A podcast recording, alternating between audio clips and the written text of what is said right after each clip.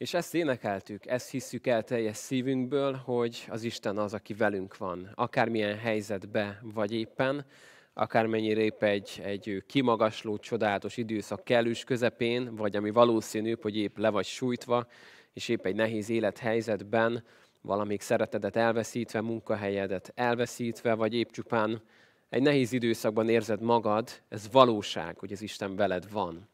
És amit mi teszünk hétről hétre, hogy olvassuk az ő igéjét, mert hiszük azt, hogy a hit hallásból van, a hallás pedig Isten beszéde által. Ezért olvassuk, nem azért, hogy csupán a könyvet megismerjük, amiről Zoli is beszélt az elején, hanem hogy a könyvön keresztül a szerzővel találkozunk, az élő Istennel. És ezért ez egy egyedülálló, rendkívül és egyedi könyv, amit a kezembe tartok, mert nincs még egy olyan könyv, amit úgy olvashatok, hogy közben a szerző ott van bennem, és magyarázza nekem, hogy mire gondolt, hogy kell érteni, és ez mit változtasson az életembe. Úgyhogy így olvassuk most Isten igéjét, kicsit felveszik a fonalat, hogy hol járunk. Az apostolok cselekedeteit egy már, eh, hát nem is tudom mióta, nagyon régóta tanulmányozzuk, mert mondatról mondatra haladunk, és szeretnénk eh, nem átugrani nehéz részeket, hanem a teljes írást olvasni, pont azért, mert hiszük, hogy a teljes írás Istentől ihletett. És ott jártunk most, az elmúlt héten, amikor Pál egy nagyon-nagyon érzékeny búcsút vesz egy olyan gyülekezettől, amit nagyon szeretett az efézusi gyülekezettől. Tudja azt, hogy többé nem fog velük találkozni, tudja azt, hogy neki tovább kell mennie, és azt is tudja, a Szentlélek kijelentette neki, hogy fogság, megkötözés vár rá. Tehát Pál tudja, hogy az utolsó pillanatok egyike, hogy most beszélhet az efézusi gyülekezetnek a vezetőivel, mielőtt tovább megy, és miután itt a Földön már nem fog velük találkozni és leírja nekünk a Biblia, hogy miket mondott ilyenkor Pálapostól nekik. És megnéztük egy héttel ezelőtt, hogy mi volt az a hét dolog, ami Pál növekedésének a kulcsa volt. Ezeket most nem fogjuk még egyszer végignézni, mert az megint egy óra lenne, hanem csak szeretnék visszautalni rá, hogy megnéztük Pálnak a kitartását, a rendszerességét, a tisztaságát, alázatát, a Szentlélek általi vezettetését, és megnéztük, hogy mi volt a kulcs abban, hogy ő ezt tette, és hogy ennyire gyümölcsöző volt az ő szolgálata.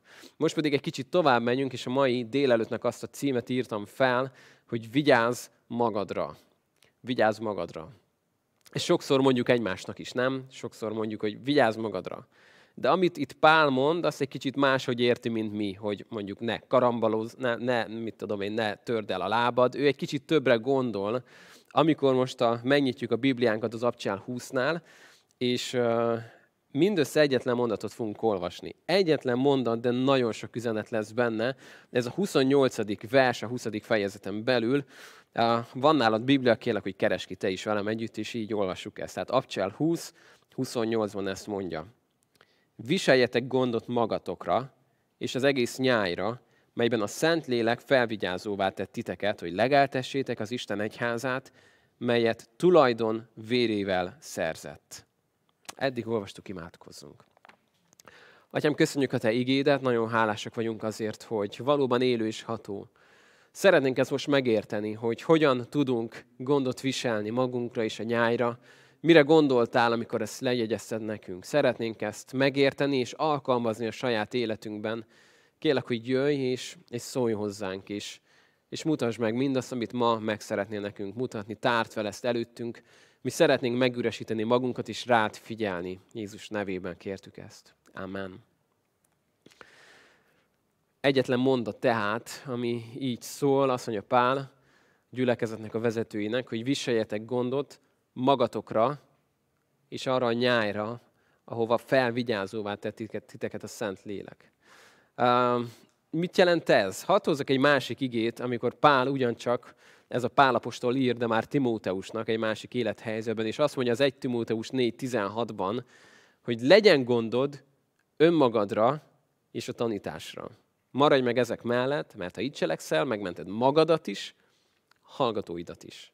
Tehát azt látjuk, hogy Pál nem itt az egyetlen helyszínen beszélt így, és gondolkodott így, amikor képezte a következő nemzedéket, és vezetőkhöz beszélt, nagyon hasonló, amit mondott itt Timóteusnak, meg amit mondott az Efézusi véneknek, hogy legyen gondod önmagadra, na és a tanításra. Viselj gondot magadról és a nyájról.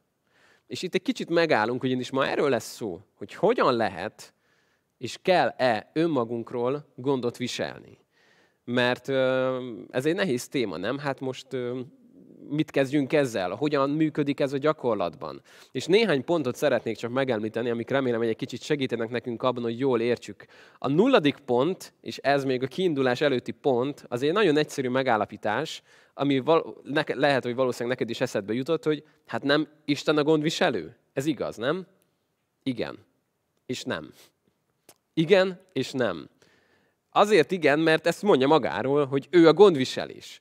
Ő az, aki, aki az életünkről gondot visel, ő az, aki a kezében tartja az életünket, ő az, aki megváltott minket drága véren, ő az, aki szabadságra szabadított minket, ő minden, ő a gondviselő. Hát akkor ez nem az Isten dolga, hogy rólunk gondot visel. Most miért mondja ez Pál, hogy viseljetek gondot magatokra. Hát ez, ez most önmegváltás, vagy most miről van itt szó? Miért mondja Timóteusnak, hogy legyen gondod magadra? Hát, hát nem az Istennek van gondja én rá, mert azt mondja, hogy vessétek rá minden gondotokat. Az Úrnak gondja van rátok, hát akkor ez, ez most mi? Hogy kell ezt érteni?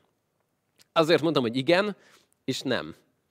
Mert igen is, meg nem is. Isten gondviselünk is, és aztán van valami, amit viszont tőlünk kér, hogy gondot viseljünk gondolkodtam azon, hogy hogyan lehetne ezt talán jól megértsük, vagy jól a szívünkbe zárni. Hoztam egy néhány illusztrációt már. Az egyik, egyik ez a kis egyszerű, hát nem is tudom, hogy mondjuk itt pécelem, mi otthon mondanánk az ilyenekről kis dücskő, de ezt tudom, hogy nem mondjuk tuskó, vagy nem tudom, fadarab, jó, legyen fadarab hivatalosan. Szóval itt van egy fadarab a kezembe, és képzeld el azt, hogy most ez csak egy kis, na, kis darabka belőle, de képzeld el, hogy ez még most lent van a, a a, a fának a részeként, és ott nő ki a gyökérből, és adok neked egy ilyen nagyon aranyos kis, kis babaollót, amivel a kisbabának a körmét lehet vágni, és azt mondanám, hogy kérlek, vágd már ki ezt a, ezt a fát. És nézzél rám, hogy ez egy jó vicc, mert mégis hogy? Tehát, hogy, hogy mit kezdjek azzal a kis babaollóval, hogy vágjam ki ezt a, ezt a fát. Nem túl vastag, de biztos, hogy nem fogja kivinni a fa. Mit tudnék én ezzel kezdeni? És uh, akkor azt mondom, hogy jó, tudod mit, akkor várjál akkor jövök. És látod, hogy jövök, beindítom a stilt, és elkezd hatalmasan zúgni, bugni a gép, oda megyek, és, és egy másodperc alatt kivágom neked. És odadom neked, hogy kérlek, hogy vigyázz erre a kis tuskóra, erre a fadarabra. És annyit kérek tőled, hogy, hogy mondjuk ez ott maradt az alján, mondjuk a gyökerét nem vágtuk ki, tegyük fel, és azt mondom neked, hogy a kezedben van az a kis babaolló, úgyhogy azt kérném tőled, hogyha látsz ilyesmi dolgokat rajta, hogy újra kinőnének, akkor a kis babaollóddal így nyiszansd el. És vág le belőle ezt a dolgot. Talán Cseri Kálmán hozta ezt a példát, de nekem nagyon megtetszett, hogy, hogy az Isten azt mondja, hogy ő mindent elvégzett értünk a kereszten, azt, amit mi nem tudtunk volna megcsinálni a babaollónkkal. Mert, mert hiába, bárhogy próbálkoztuk, nem tudtunk megszabadulni a bűneinktől. Nem tudtunk mit kezdeni velük, nem tudtuk jóvá tenni, nem tudtuk legyőzni az emberi természetünket az óember az, az kicsinált minket. És, és nem tudtunk ezen változtatni. Még, az, még a, az igazságunk is annyit ért Isten előtt, mint a szennyes ruha. És jött Isten a stillel, és kivágta a bűnt az életünkből, és azt mondta, hogy legyőzte, elvette a halálnak a méregfogát. És aztán azt mondta az Úr, hogy adok neked egy kis babaollót, és arra kérlek, hogy ne engedd magadba felnőni a dolgokat. Nézd, nyisz. Ennyi. Ennyi a mi részünk ebben, nem? Tehát nem mi vágjuk ki a fát, nem mi vagyunk azok, akik, akik megváltottuk magunkat, de mégis azt kéri az Isten, hogy valamit viszont ránk bíz ebben a történetben. Egy igét hatozok erre a Galata 5.1-ben, azt mondja az Isten, hogy Krisztus szabadságra szabadított meg minket. Ez a stíl. Tehát ez az, amit te nem tudtál megcsinálni, hogy jött és kifűrészelt. És azt mondta, hogy ezt megcsinálta. És nézd hogy folytatja. Álljatok meg tehát szilárdan, és, figyeld a babaollót, ne engedjétek magatokat újra a szolgaság igájába fogni. Tehát miről beszél itt a Biblia? Arról beszél, hogy Isten megtette azt, amit csak egy Isten tud megtenni. Megszabadított téged, legyőzte a halált, legyőzte a bűnt. Ő az Isten, ő a megváltó. És azt mondja, hogy szeretném, hogy a gondot viselnél ezen túl az életedről. És szeretném azt, hogyha nem engednéd magad vissza a szolgaság igájába, úgyhogy legyen gondod önmagadra, és látod, hogy valami kinőne az életedből, ott az a kis olló, és hívhatjuk ezt akár a megszentelődésnek is, az Isten igazságába való járásnak, hogy odafigyelsz az életedre. De hadd hozok egy másik példát, hogyha a stíl és a babolló nem ment elég mélyre. Egy másik nagyon egyszerű kép. Képzeld el azt, talán a férfiaknak ez könnyebb lesz, hogy van egy barátod, akinek van, nem is tudom, egy, egy, egy elképesztő drága luxus autója, nem tudom, legyen 50 millió forintos autó, és azt mondja neked, hogy figyelj, Látom, hogy múlkor hogy néztél rá, mikor azzal mentem, hogy, hogy csöpögött a szemed, úgyhogy mit szólsz? Elmegyek most egy, egy hónapra, uh, vigyáznál addig rá, odadom neked ezt a kocsit, jó? Egy filléredben nem fog kerülni. Odadom mind az 50 millió értékét neked, itt a kulcs, itt a forgalmi, nyugodtan hajtsa, nyugodtan menjél, nyugodtan most le, használd, annyit kérek csak, hogy most, most nem adok neked benzinpénzt, hogy, hogyha mész vele, akkor tankolj bele, jó? Tehát az, azzal megy, akármilyen drága is a kocsi, ez még benzinnel fog menni, úgyhogy kérlek, hogy figyelj rá és tankolj bele, hogy tudjál vele menni. Na most a tankolásnak a költségét, ha összehasonlítod a kocsinak az értékével, akkor nincs köszönő viszonyban, mert 50 millió, meg, meg mondjuk 400 valány forintos benzinár, az még azért nem egy, nem egy árba mozog. És azt mondja, hogy itt a kocsi, ezt én szereztem neked, és szeretném, hogyha tudnál vele menni. Úgyhogy kérlek csak, hogy viselj rá gondot, ha kell, töltsd fel a spritzolóját, ha kell, tankolj bele, használd. Ez is csak egy olyan nagyon esetlen példa, amivel azt szeretném mutatni, hogy az Isten az, aki mindent megtett értünk, mind az 50 milliót, mind a hatalmas fának a kivágását, ezt egyedül ő tudta megtenni.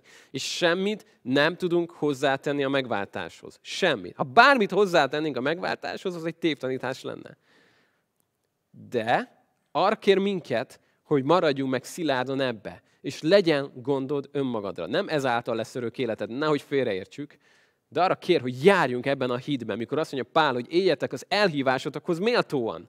Most nézzük csütörtökön az Efézusi levelet, amikor arról beszél Pál, hogy ha rátok nézek, ti régen halottak voltatok bűneitek miatt, és távol levők voltatok az Istentől, de most ő közel jött hozzátok, és három fejezeten keresztül Pál csak arról beszél, hogy kik lettetek Krisztusban. Hogy régen árvák voltatok, most meg gyermekek vagytok. Régen szolgák, meg pogányok voltatok, most meg Isten tulajdon házonépe lettetek. És el vagytok pecsételve a Szentlélek által.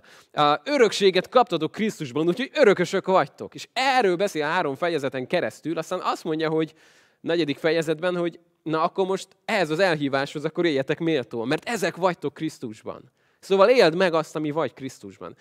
Úgyhogy a gondviselésnek a nulladik pontja az, hogy Isten a gondviselő. Ha ő nem lenne, akkor nem tudnánk miről gondot viselni. Mert nagy gondba voltunk. Ő volt az, aki viselte a mi nagy gondjainkat. Aki helyrehozott mindent. És mégis a Bibliában azt látjuk, hogy van, amit viszont ránk bíz, hogy az életünkre odafigyeljünk.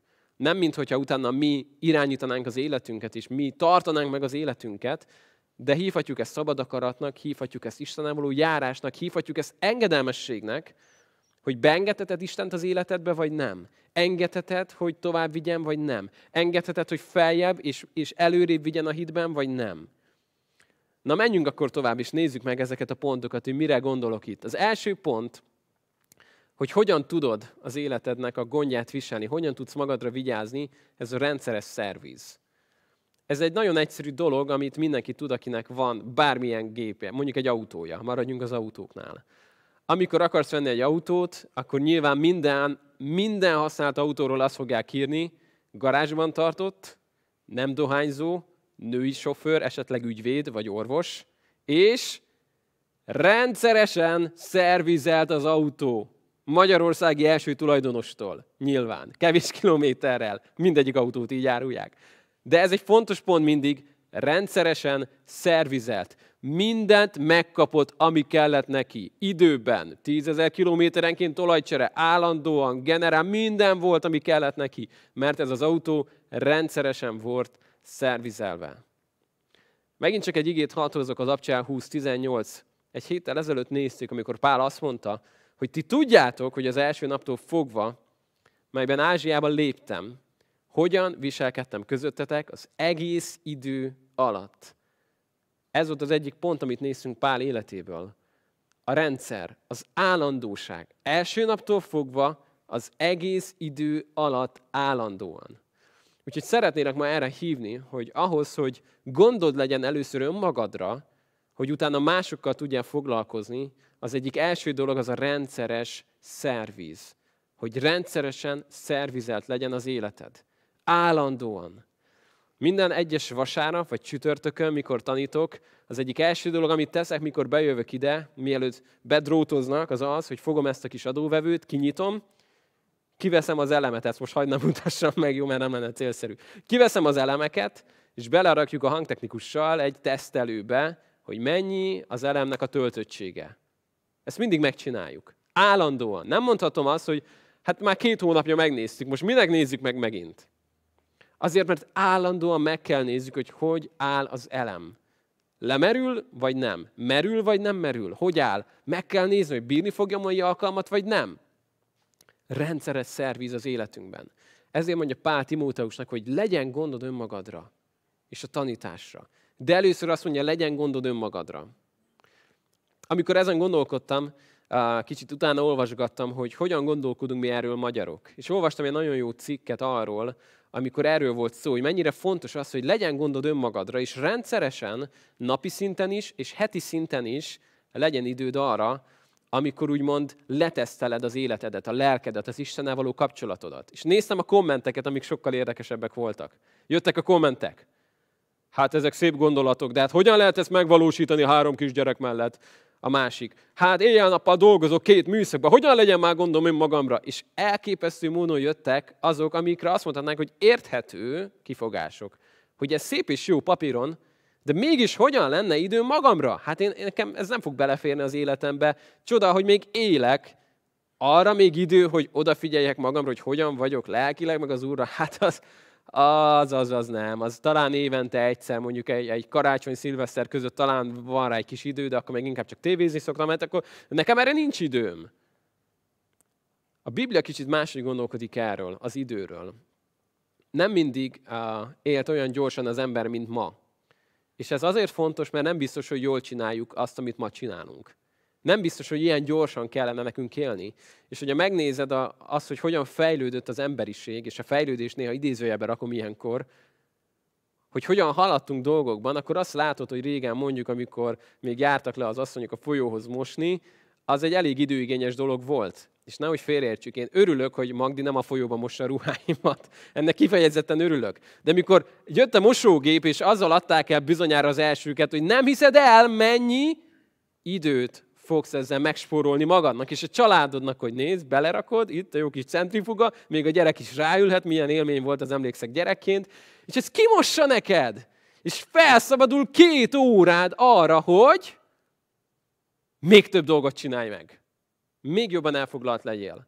Mert ki az ma, melyik édesanyja az, aki azt mondja, hogy most akkor beraktam a mosást, ez megy két órát, úgyhogy most két órát szabad vagyok, és azzal tölthetek, hogy sétálok, igét olvasok, gyerekekkel játszok. Ne, ne, ne, ne, nem. Mit gondolnak az édesanyák és édesapák?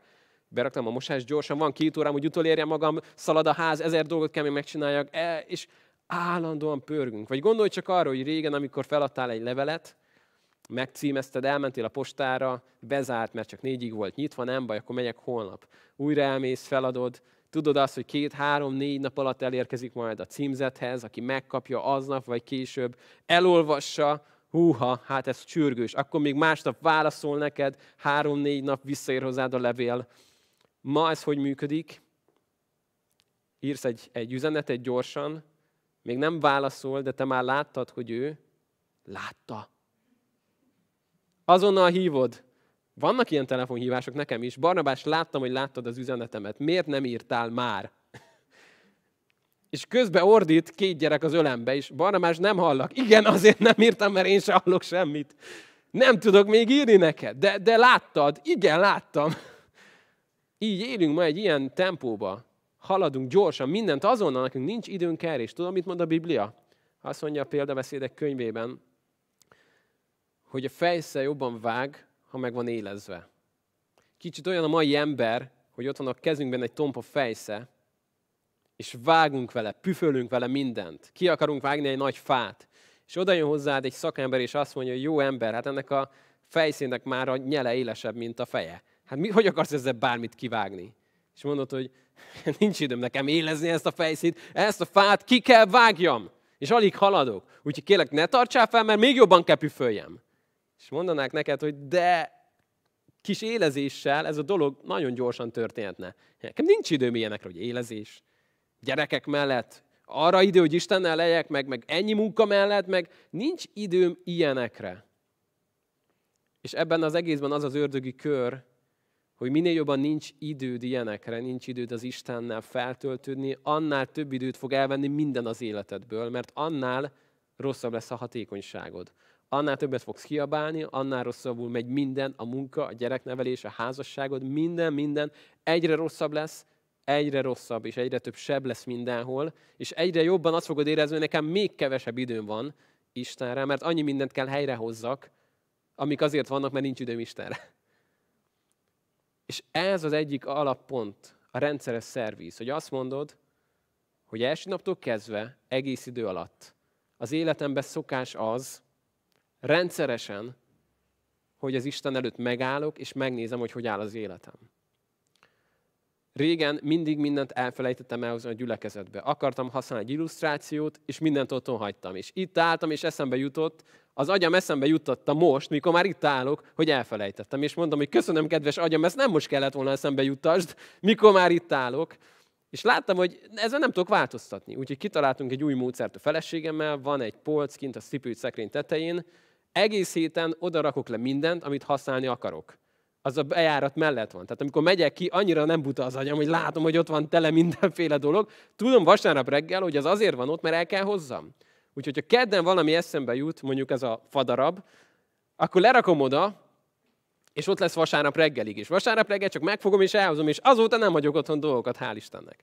Miért? Mert lett egy szokása annak, hogy ez hogyan működik. Kellett nekem egy szokás, ami beépült, hogy az a vasárnapi illusztrációs szekrényem. Oda lerakok mindent, amit hozni akarok magammal. És így tudod állandósítani, hogy van egy szokás az életedben annak, hogy hogyan találkozok én az Istennel. Mi az a rendszer, amikor rendszeresen szervizelve van az életem az Úrral. Volt egy édesanyja, aki elmesélte azt, hogy minden egyes reggel a Bibliáján mindig voltak kis cetlik, amiket a gyerekei írtak neki. Mert volt, hogy a gyerekeknek már hamarabb kellett elmenni a suliba, és késő este még, amikor még fent voltak, kint a nappaliban mindig az anya Bibliájára lerakták a cetlit, hogy anya, kérlek, ne felejts el, értem jönni 11.30-kor. Anya, léci, most ki majd ezt a kabátomat, mert holnap fel akarom venni. Anya, léci, anya, léci. És amikor kérdezte tőle valaki, de miért mindig oda rakják? Akkor mondta az anyuka, ez nagyon egyszerű, mert tudják, hogy reggel, mikor felkelek, az első utam oda visz. Szóval azt akarják, hogy nagyon hamar anya olvassa el az üzenetet, és biztos elolvassa aznap az üzenetet, akkor a Bibliám tetejére lerakják a cetliket. És tudják azt, hogy reggel az első utam, bármi történik, bárhogy kelek fel, akárhogy néz ki a ház, bármi van, az első utam oda megy, becsukott szemmel megtalálom a Bibliámat, és látom rajta a cetliket, amiket elolvasok. Most hadd kérdezem meg tőled, játszunk el gondolatban, hogyha ha még nincsenek, tegyük fel, hogy lesznek gyermekeid, hova raknák a cetliket, hogy biztos elolvast? Jelenleg, a mostani életedben. Lehet, hogy a telefonodra? A töltő mellé? Mi lenne az a hely, amit azt mondják, hogy rendszeresen anya vagy apa minden reggel ezzel indít? Ez egy nagyon jó visszajelzés volt, hogy ez az anyuka úgy élhetett, hogy azt mondták a gyerekei, hogy ragd a Bibliára, ott megtalálja. Mert az lesz az a hely, ahol biztos minden reggel rendszeresen szervizelve van az élete. De menjünk tovább, mert még van egy néhány pont, amit szeretnék hozni. A második, ami nagyon-nagyon összekapcsolódik az elsővel, ez a feltöltődés. Ahhoz, hogy rendszeresen gondod legyen önmagadra, ahhoz az életedet fel kell tölteni. Miért rendszeresen szervizeljük ezt az adóvevőt, és miért ellenőrizzük az elemeket? Mert az elem, az akkumulátor úgy működik, hogyha fel van töltve, tud leadni energiát. Ha nincsen feltöltve, nem tud leadni energiát. Ezen a világon körülbelül mindenünk így működik, nem? Hogy feltöltöd, hogy utána használhassd. Feltöltöd a telefonodat, megtöltöd az autódat üzemanyaggal, feltöltöd az akkumulátorát. Azért, hogy utána tud használni. És amikor használod, egy idő után kezd lejjebb merülni, akkor tudod, hogy akkor most újra fel kell tölteni, hogy újra tudjam használni. Feltöltődés. Ez nagyon összekapcsolódik a rendszeres szervizzel, mert ez egyik legjobb feltöltődés, amikor az Istennel vagy együtt. Hadd hozzak ide is néhány igét, az egyik Zsoltárok 19.8-ban azt mondja a Biblia, hogy az Úr törvénye tökéletes, felüdíti a lelket. Sőt, más fordítás úgy mondja, hogy feltölti a lelket. Szóval hogyan tudsz feltöltődni rendszeresen? Az egyik ez, hogy az Isten igéjével. Fogod, olvasod, és azt érzed, hogy olyan, mint amikor rádgulnak egy töltőre, és így elkezd feltölteni az életed. Egy érdekes dolog, hogy a technikai eszközeink úgy vannak kitalálva, hogy a lemerül, akkor nem tudod használni. Kikapcsol. Fekete képernyő, nem tudsz mit csinálni, muszáj töltőre raknod. Az életünk viszont sajnos nem így van kitalálva. Hogyha lemerülsz lelkileg, nem fogsz kikapcsolni. Nagyon egyszerű lenne, nem, hogy a képzeld el, valaki lemerül lelkileg, és így eltűnik a szeméből a fehérség, és egy ilyen fekete szempárt látsz, és ajaj, hát ez lemerült. Húha, hát ez az ember lemerült, gyorsan, jaj, gyorsan töltsük fel valahogy, és akkor most neki most muszáj évi jó pár órát az Istennel töltekeznie, mert lemerült érzelmileg, lelkileg, szellemileg, teljesen padlón van. De nem így működünk sajnos, hanem a lemerülünk, üzemelünk még. Sajnos. Csak jobb lenne, ha nem üzemelnénk. Mert ilyenkor szoktunk megbántani másokat, ilyenkor szoktunk önzők lenni, ilyenkor szokott a testünk előtérbe kerülni, és követünk el nagyon súlyos dolgokat, és egymás után ott hagyjuk mindenhol a lemerült állapotunknak a lenyomatait. Hogy rosszul működünk, rosszul üzemelünk, felkapjuk a vizet, kiabálunk mindenkivel, és, és, és, és, és, mert le vagyunk merülve. És sajnos ez a lemerült állapot, ez bármeddig tarthat, nem lesz fekete képernyő a szemeit helyén, nem innen fogják észrevenni az emberek, hogy le vagy merülve, hanem a következményekből, amiket teszünk ilyenkor. Azt mondja Zsoltáros, hogy az Úr törvénye tökéletes, felüdíti a lelket. És egy másik igét is hadd hozzak az 1 Sámuel 2.9-ből, azt mondja, senkit sem tesz hőssé a maga ereje. A hősök nem így lesznek. Nem a magad erejéből tudod magad feltölteni. Ma ez nagyon, nagyon divatos a humanizmusban, hogy majd mi emberek összerakjuk magunkat. Elég jó praktikákkal, különböző gyakorlatokkal, mindenféle légzés technikával, meg hogy mire gondoljak, meg hogy gondoljak, meg mit mondjak a tükörbe, felhozom magam, és milyen jó ember leszek, és megcsinálom ezt reggel 10 percig, és akkor én, én onnantól kezdve stresszmentes leszek, és minden. És nyilván van ezekben a gyakorlatokban potenciál, de azt mondja a Biblia, hogy senkit sem tesz hősé a saját ereje. Mert nem. Mert az Úr az, aki meg tud téged tölteni természet felettivel. És mivel ő alkotott minket, ő tervezett téged, ő találta ki, hogy hogyan működjél, ezért nélküle az életed nem fog felfele menni, hanem mindig csak magunkat tudjuk megtölteni magunkat, az pedig nem túl jó dolog. Azt mondja, senkit sem tesz hőssé a maga ereje. Tehát ha szeretnél feltöltődni, akkor az nem a magad erejéből fog történni. Szükséged van valami külső forrásra. Egy telefonon lemerül, nem tudja magát feltölteni. Képtelen rá. Megfogod a, a dugót, és próbálnád dolog, hogy visszadugni magába, nem működik. Mert szüksége van valamire, ami feltölti őt. És ez a feltöltődés az, amit az Isten tud neked adni. És emlékszünk a nulladik pontra, hogy ő a gondviselő. Ő az, aki ezt meg tudja tenni, de te vagy az, aki eldöntöd, hogy akarod-e ezt, vagy nem akarod. Adsz neki erre időt, vagy nem. Itt van egy lámpa, ez is egy kis egyszerű illusztráció lenne. Van rajta egy nagyon egyszerű gomb, kapcsolónak hívjuk. Amikor ezt a kapcsolót megnyomom, akkor az történik, hogy felkapcsolt a lámpa, és látod, hogy világít. Amikor ezt lenyomom, akkor látod, hogy nem. És lehet ezzel nagyon sokat játszani, gyerekek nagyon szeretnek ugye ezzel sokat, sokat, sokat játszani, és mindig kiabálunk rá, hogy ne kapcsolgass be, tönkre megy. De a lényeg az, hogy van rajta egy kapcsoló, amivel tudod irányítani, hogy felkapcsol, lekapcsol, felkapcsol, lekapcsol azt nagyon jól tudjuk, és nagyon jól tisztában vagyunk azzal, hogy a kapcsoló az nem az, ami üzemelteti ezt. Nem a kapcsolótól lesz benne energia, nem a kapcsolótól lesz benne elektromos áram, nem, nem, nem tudná megoldani, ha kihúznám a konnektorból. Amikor kihúzom a konnektorból, hiába nyomom a kapcsolót, semmi nem fog történni. Mert szüksége van arra, hogy a kapcsolón túl legyen egy erőforrás, ahonnan táplálkozik. Hogy valahol, mondjuk Pakson, legyen még egy néhány kapcsoló, ami miatt ez a kapcsoló működik. Hogy legyen egy erőforrás, amire én tudok így jelt adni, hogy igen, szeretném, hogy világosság legyen ebben a szobában most. És ez, ez a te döntésed a feltöltődésednél, hogy akarom, Istenem, ezt a kis kapcsolót tudom csak megnyomni, de kérlek, hogy te tölts fel engem. Nem tudom magamat feltölteni, nem tudom a magam erejével hősíteni magamat hanem te kell lesz ahhoz, és én is kellek ahhoz, hogy ezt a kapcsolót benyomjam. És e- e- erre hívlak ma, hogy döntsd el azt, hogy ez neked fontos. Hogy akarod ezt felnyomni, ezt a lámpát az életedben. Rá kell legyél csatlakozva a rendszerre, az Istennek a jelenlétére, És kell, hogy ezt a kapcsolót is fel tud nyomni. És menjünk tovább, a következő pont, ami megint egy nagyon egyszerű szó, ez az egyensúly. Az életedben az egyensúly. A szolgálatnak és a pihenésnek az egyensúlya.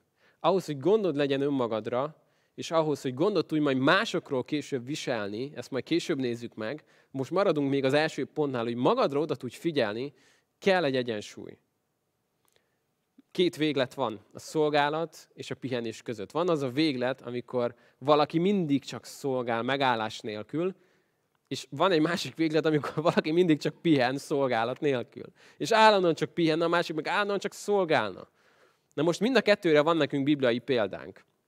Mind a kettőt azért csináljuk, mert Isten példát mutatott. A pihenésre ő mutatott példát. Az az Isten, akiről amúgy azt olvasjuk, hogy nem alszik és nem szunnyad őrizőt, tehát neki erre nem lenne szüksége. A hetedik napon a teremtés után mit csinált? Megpihent. Nem azért, mert elfáradt, nem azért, mert nem bírt volna még fent maradni, mert ő nem szunnyad és nem alszik, ő, ő az Isten, hanem azért, mert be akarta nekünk mutatni azt, hogy hat napon át dolgozott, a hetediken megpihent. És olyannyira komolyan gondolt, hogy ezt megparancsolta a kiválasztott népének, hogy tartsátok meg ezt a pihenő napot. Nem merészeljetek dolgozni. Nem merészeljetek dolgozni. Pihenjetek, töltsétek ezt a napot a családdal, töltsétek ezt a napot velem, az én dolgaimmal. Orvosok ma már ezt nagyon sokszor kimutatták, hogy az ember képtelen hosszú távon sérülés és, és torzulás nélkül hét napot dolgozni. Képtelen. Vagyis meg tudod csinálni, csak sérülni fogsz és torzulni. Úgy vagyunk megalkotva, hogy kell, kell az a nap az életedben, amikor megpihensz. Amikor azt mondod, hogy itt a szabbat, és megállok, és nem megy még tovább a szekér, nem lökök rajta még egyet, hanem most megállok. Olyan sok jó bizonyságtétet hallottam gyerekkoromban az idősektől, nagyszüleimtől, akik mesélték, hogy amikor, amikor szombaton befejezték a munkát a földeken, és tudták azt, hogy gyorsan le kellene mindent aratni. Mert holnaptól mondják a nagy esőt.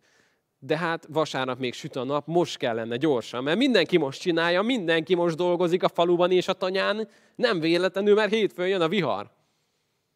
És akkor jött a kísértés, hogy mi lenne, hogyha most, hát az Úr is megérti, nem, ha én most gyorsan kiszaladok, learatjuk azt a pár földet, és akkor majd hétfőn majd pihenünk. De hát az Úr napja van, nem? Azért csak ott kéne lenni az Úrral, meg, meg...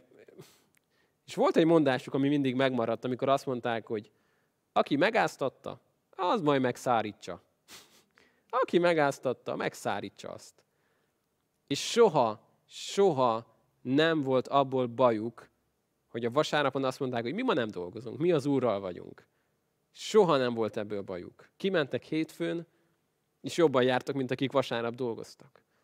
Mert aki megáztatta, az megszárítsa. És ez működik a te életedben is. Attól, hogy úgy érzed, hogy most pörögnöd kellene vasárnap is, és, és az úrnapján is még annyi mindent kellene utolérned magad, hidd el azt, hogyha odadod az Istennek ezt az idődet. És vele töltöd, akkor a hétfő nem olyan lesz, mint amúgy. Mert az Isten ilyeneket mond, például a tized kapcsán, a Manakiás könyvében, hogy tegyetek engem próbára. Nem nagyon mond ilyet az Isten, de itt azt mondta, tegyetek próbára. Hozzátok be a tizedet a házamba, és nézzétek meg, milyen áldást árasztok rátok. És akkor ez nem működne az időddel, amikor odadod az Istennek az időt, ami, ami, ami milyen kevés, nem? Hogyha azt nézzük, hogy mennyi az időnknek a 10%-a. És odadod neki az Istennek szentelt idődet, és azt látod, hogy milyen áldást áraszt ezért rád, nagyon megéri. Tehát ez a pihenés az egyik. És hogyha, hogyha állandóan pörögnél, ha állandóan dolgoznál, ha állandóan szolgálnál, akkor ez most egy üzenet neked, hogy meg kell tanulnod pihenni. Amikor kikapcsolsz, amikor nem veszel fel telefont, amikor nem találkozol emberrel, amikor időt adsz annak, hogy feltöltődj az Istenben. Viszont van a másik véglet, amikor meg kell tanulni szolgálni. Mert ma már ilyen is van, amikor valaki már a pihenését piheni ki.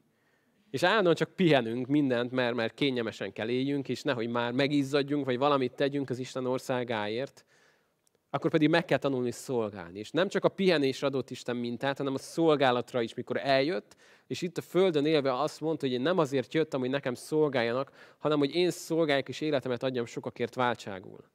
És megmutatta, hogy mit jelent szolgálni, mit jelent megmosni egy lábat, mit jelent meghalni a kereszten.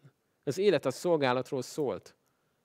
És lehet, hogyha most magadra ismersz, akkor lehet, hogy neked meg ebbe kell ma az Isten előtt őszintén megállnod, hogy Istenem, állandóan csak kényelmesen élek és pihenek, és, és, és nem adom neked a legjobbat. Úgyhogy akarok megtanulni szolgálni. Ott, ahol vagyok, úgy, ahogy megáldottál engem, olyan lehetőségekkel, amik most vannak, de akarlak téged szolgálni.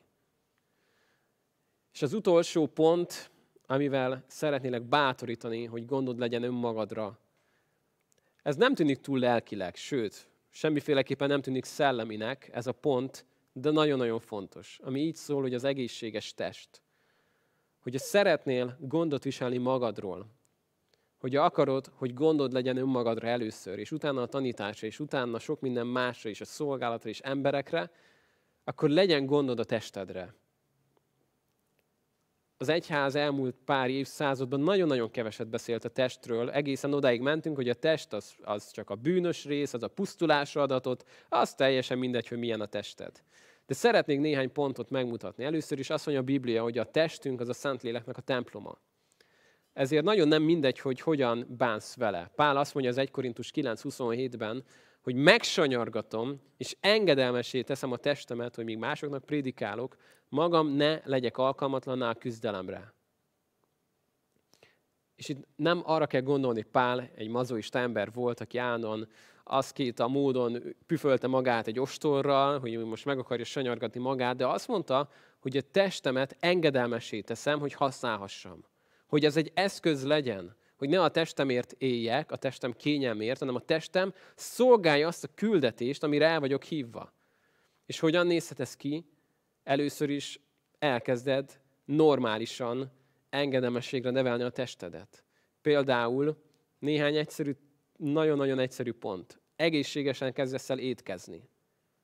Ez sem hangzik túl lelkinek, de nagyon-nagyon sok kutatás van már ma arról, hogy mennyire összekapcsolódik az, ahogyan táplálkozol, azzal, ahogyan éppen érzed magad. Amennyire van akaraterőd, ahogyan van motivációd, uh, egészséges étkezés, egészséges alvás. Mi azt gondoljuk ma, nem, hogy az ember három-négy óra alvással tökéletesen funkcionálhat. Mégis azt látjuk ma, hogy valamiért úgy lettünk megalkotva, hogy van az a 7-8 óra alvás, ami elég fontosnak tűnik. Amikor Illés nagyon-nagyon mély pontra került, padlóra került az Isten, az első dolog, amit tett vele, az, hogy hagyta aludni, aztán hagyta enni. Aztán megint aludt. És utána kezdett el vele beszélgetni. Az, ami a testeddel történik, az kihat a lelkedre. És ezért fontos az, hogy jó sáfárkodj vele. És igen, vannak olyan időszakok, amikor hiába akarnál 8 órát aludni, egy kisbaba másfél óránként felkelt. Ez megesik. Ez egy időszak, igen. De nem kell, hogy az egész életed így nézzen ki, hanem élhetsz egészségesen. És egészségesen engedelmesítéve a testedet, hogy a lehető legtöbbet hoz ki belőle. Itt most nem arról beszélek, hogy menj el az olimpiára, és, és hét napból hétszer egész nap csak edzél, és erről szólja minden, nem. Arról viszont beszélek, hogy tarts kordában a testedet. És ez nem egy költséges dolog, ez lehet, hogy egy délutáni séta. Elmész sétálni, és sétálsz egy jó nagyot kint a, a, a kertek alatt, vagy elmész egy dombra, megmászol egy hegyet, nem kerül semmibe és mégis sokkal olcsóbb, mint, mint mondjuk egy, egy, egy kezelés, vagy megelőzve az, hogy tönkre menjél. Egy séta a családdal, egy futás, egy biciklizés, egy sport, amivel a testedet megsanyargatod egy kissé. Miért, miért csinálom ezt? Miért tartom ezt nagyon fontosnak? Mert ez az egy darab testem van. És nem szeretném azt, hogy ha mondjuk tegyük fel, Isten ad nekem 80 évet ezen a földön, akkor az utolsó húsz évet úgy éljem meg, hogy kettő lépcsőt tudjak lépni, aztán lihegek és összeesek. Hanem az van bennem, hogy ha 80 évet életek ezen a földön, akkor szeretném a 80. élet évemig a maximumot kihozni ebből. Hogy ne legyen akadálya abban, hogy szolgáljam az Isten. Ne legyen akadálya abban, hogy felálljak és tudjak tanítani. Ne legyen akadálya abban, hogy tudjak futkározni az unokáimmal. Na és ezt nem 79 évesen döntöd el. Akkor már nagyon késő. Ezt fiatalként, 20, 30, 10, 40 évesen még eldönteted, hogy mit fektetsz bele a testedbe. Hogy hogyan működjön az majd 70-80 évesen. Nem tűnik túl szelleminek, de ha megnézed, hogy mondjuk Pál menni gyalogolt, akkor azt láthatod, hogy ő aztán nagyon, nagyon-nagyon sokat mozgott, nagyon, nagyon benne volt az életében az, hogy a testet szolgálta. És nem arról szólt mindent, hogy kényelmesen üljön, nőjön a hasa, és, és egész nap csak tévézzen, hanem amit tudott, megtett azért, hogy a testet szolgálja azt, amit ő kapott egy küldetést, azt el tudja ezzel érni, és ne legyen akadály ebben. És ez nehogy félreértse valaki, nem arról van szó, hogy most mindenkinek fitnessedzőnek kéne lennie, és nem tudom, hogy kell kinézni. De a testedből egy darab van. És ne akard azt, hogy az legyen az akadály abban, hogy szolgáld Istent. Amit tudsz, azt tedd meg. Lehet tényleg, ha ez csak egy séta, akkor legyen egy séta. Ha egészségesen tudsz étkezni, ez sem kerül többe, hogy, hogy mondjuk több zöldséget, gyümölcsöt eszel, mint mondjuk talán gyors kaját. De mondjuk elkezded ezt megélni. Azt mondja Pál, hogy megsanyargatom a testemet. Engedelmessé teszem, hogy míg másoknak prédikálok magam, ne legyek alkalmatlanná a küzdelemre. És egy ráadás tanács, ez pedig a legvége, amit tehetsz azért, hogy gondot viselj magadról, ez az így szól, hogy kér segítséget. Amikor nem vagy jól, amikor azt látod a elem kijelzőt, hogy nagyon le van merülve az elem, akkor segítséget kell kérni. Félre kell tenni a büszkeségedet, félre kell tenni az egódat, és oda kell menni valakihez, hogy figyelj, nem vagyok jól. Tudnál segíteni? Tudnánk beszélgetni? Elmehetnék hozzá? Tudnál imádkozni értem? Nagyon nagy az ereje ennek. Amikor, amikor meg tudod magad alázni, és azt tudod mondani, hogy kérlek, tudnátok nekem segíteni? Mert nem vagyok jól. Régen ez nem nagyon volt divat elmondani, mert, mert mindenkinek jól kell lennie. Mindig azt kell mutatni, hogy a lehető legjobbak vagyunk, és, és, és töretlenül és sebezhetetlennek kell tűnni, de hidd el, hogy nagyon nagy erő van abban, amikor megmersz nyílni, és el tudod mondani, hogy bukdácsolok ezzel a dologgal, rosszul vagyok, nem bírom tovább ezt a helyzetet, kérlek, segítsetek, kérlek, imádkozz értem, kérlek, gyere is, és csak segíts most, emelj fel engem, mert, mert, mert összeesek. Kell, hogy ilyen emberek keved magad körül, akik ott vannak melletted, és tudnak ilyenkor segíteni. És nem kinevetnek, meg plegykálnak rólad, hanem azt mondják, hogy figyelj, ezért vagyunk itt, ezért vagyunk a testvéreid, barátaid, gyere, segítünk neked. Múltkor te segítettél, most mi segítünk neked. Kér segítséget. Gondviselés. Egy nehéz témát jártunk ma körül, de szeretnélek ma erre bátorítani, hogy legyen gondod először önmagadra, és majd utána megnézzük, hogy mit jelent az, hogy másokra, meg a tanításra. Hogyan néz ki az, amikor már te magad jól vagy, gondot viselsz magadról, és kész vagy arra, hogy másokról is most elkezd gondot viselni. De most megállunk itt, hogy először legyen gondod önmagadra. És lehet, hogy azok közül, amiket hoztam példákat, nagyon keveset tudsz most megvalósítani, de találd meg akkor a saját lehetőségeidet. Um, én amikor próbálok uh, mozogni, közben kihasználom az időt, és akkor szoktam tanításokat hallgatni. Miért? Mert tudom azt, hogy ha én magam mindig csak tanítok, és nem hallgatok tanítást, akkor egészségtelen lesz a hívő életem. Ez így nem lesz jól. Úgyhogy meg lehet azt tenni, hogy az ember elkezd mozogni, beraksz egy fülhallgatót a füledbe, és meghallgatsz mindig egy tanítást. És lehet azt mondhatni, hogy sok mindenre nincs időd, de lehet, hogy egy ilyenre van időd. Annyiféleképpen lehet ma ezt kivitelezni. A technika világában bármit meg tudsz szinte tenni. Uh, olyan emberek mentorálnak engem, akik nem is tudják, hogy létezek mert meghallgatom a, a tanítását, a, a lelki gondozását interneten, angolul, és ő azt se tudja, hogy talán hol van Magyarország jó eséllyel, de napi szinten meg tudtam hallgatni ezt a pár percet tőle, és épített engem, és feltöltött, ahogyan az Isten igéjét hirdeti, ahogyan, ahogyan átadott nagy tapasztalatokat. Lehetsz van nagyon kreatív, nagyon sok lehetőséged van, de először el kell döntened azt, hogy ezt a kapcsolót ezt szeretnéd felkapcsolni. Be van dugva a konnektorban, minden megvan. Egyetlen gomnyomás, hogy azt mond, hogy ezt fontosnak tartom. Hogy az életem rendben legyen. Hogy ne egy sérült mintát hagyjak ott mindenhol, hanem hogy legyen gondom először önmagamra. A saját lelki életemre. Az Istennel való kapcsolatomra. Hogy eljutassak oda, hogy a cetliket a Bibliámra rakják le, mert tudják azt, hogy ez az első. Ez a reggeli csekk. Ez az első, amikor Istennel találkozok hogy feltölt, hogy vele indítom el a reggelt. Szeretnélek ma erre hívni.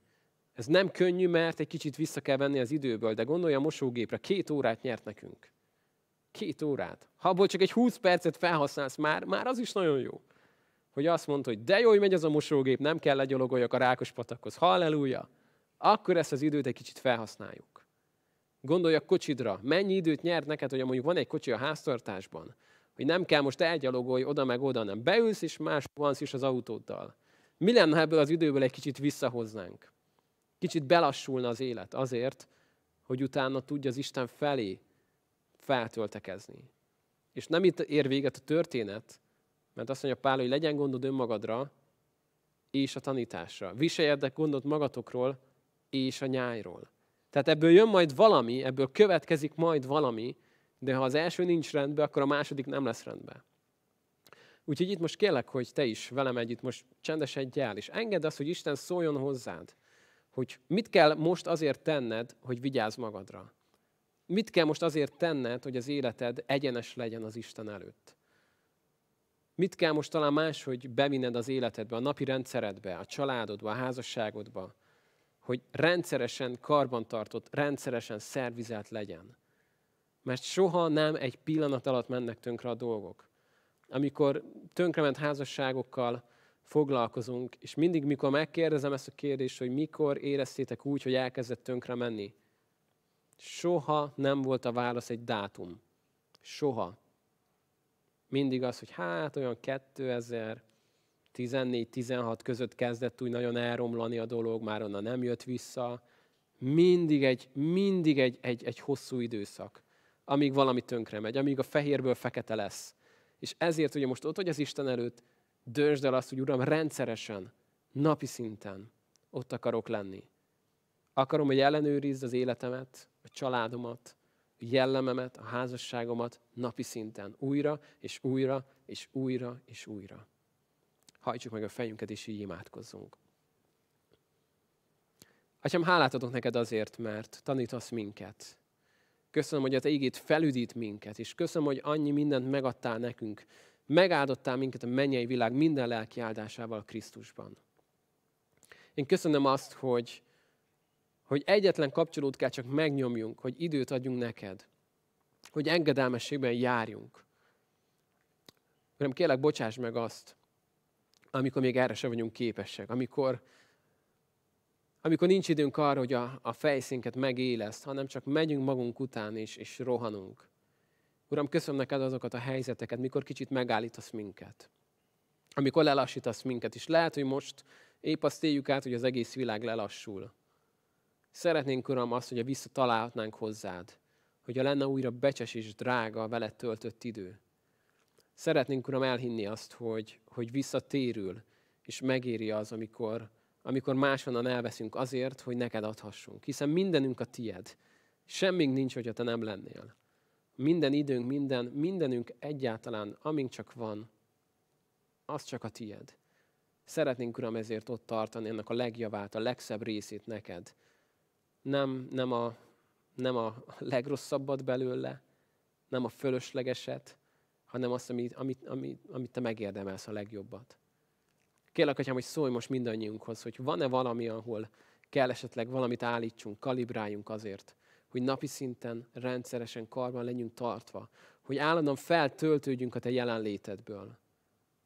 És köszönöm, Atyám, hogy akarsz minket ezután majd használni. Feltöltesz minket, hogy valahol használsz a Te dicsőségedre. Szeretnénk majd oda is eljutni, de most, Uram, megállunk itt, és kérlek, hogy cselekedj bennünk így. És Uram, vizsgálj meg minket, ismer meg szívünket, nézd meg, nem járunk a téves úton, vezess minket az örök kivalóság útján. Kérjük ezt, Uram, most Dáviddal együtt. Legyen meg így most a Te akaratod az életünkben. Amen.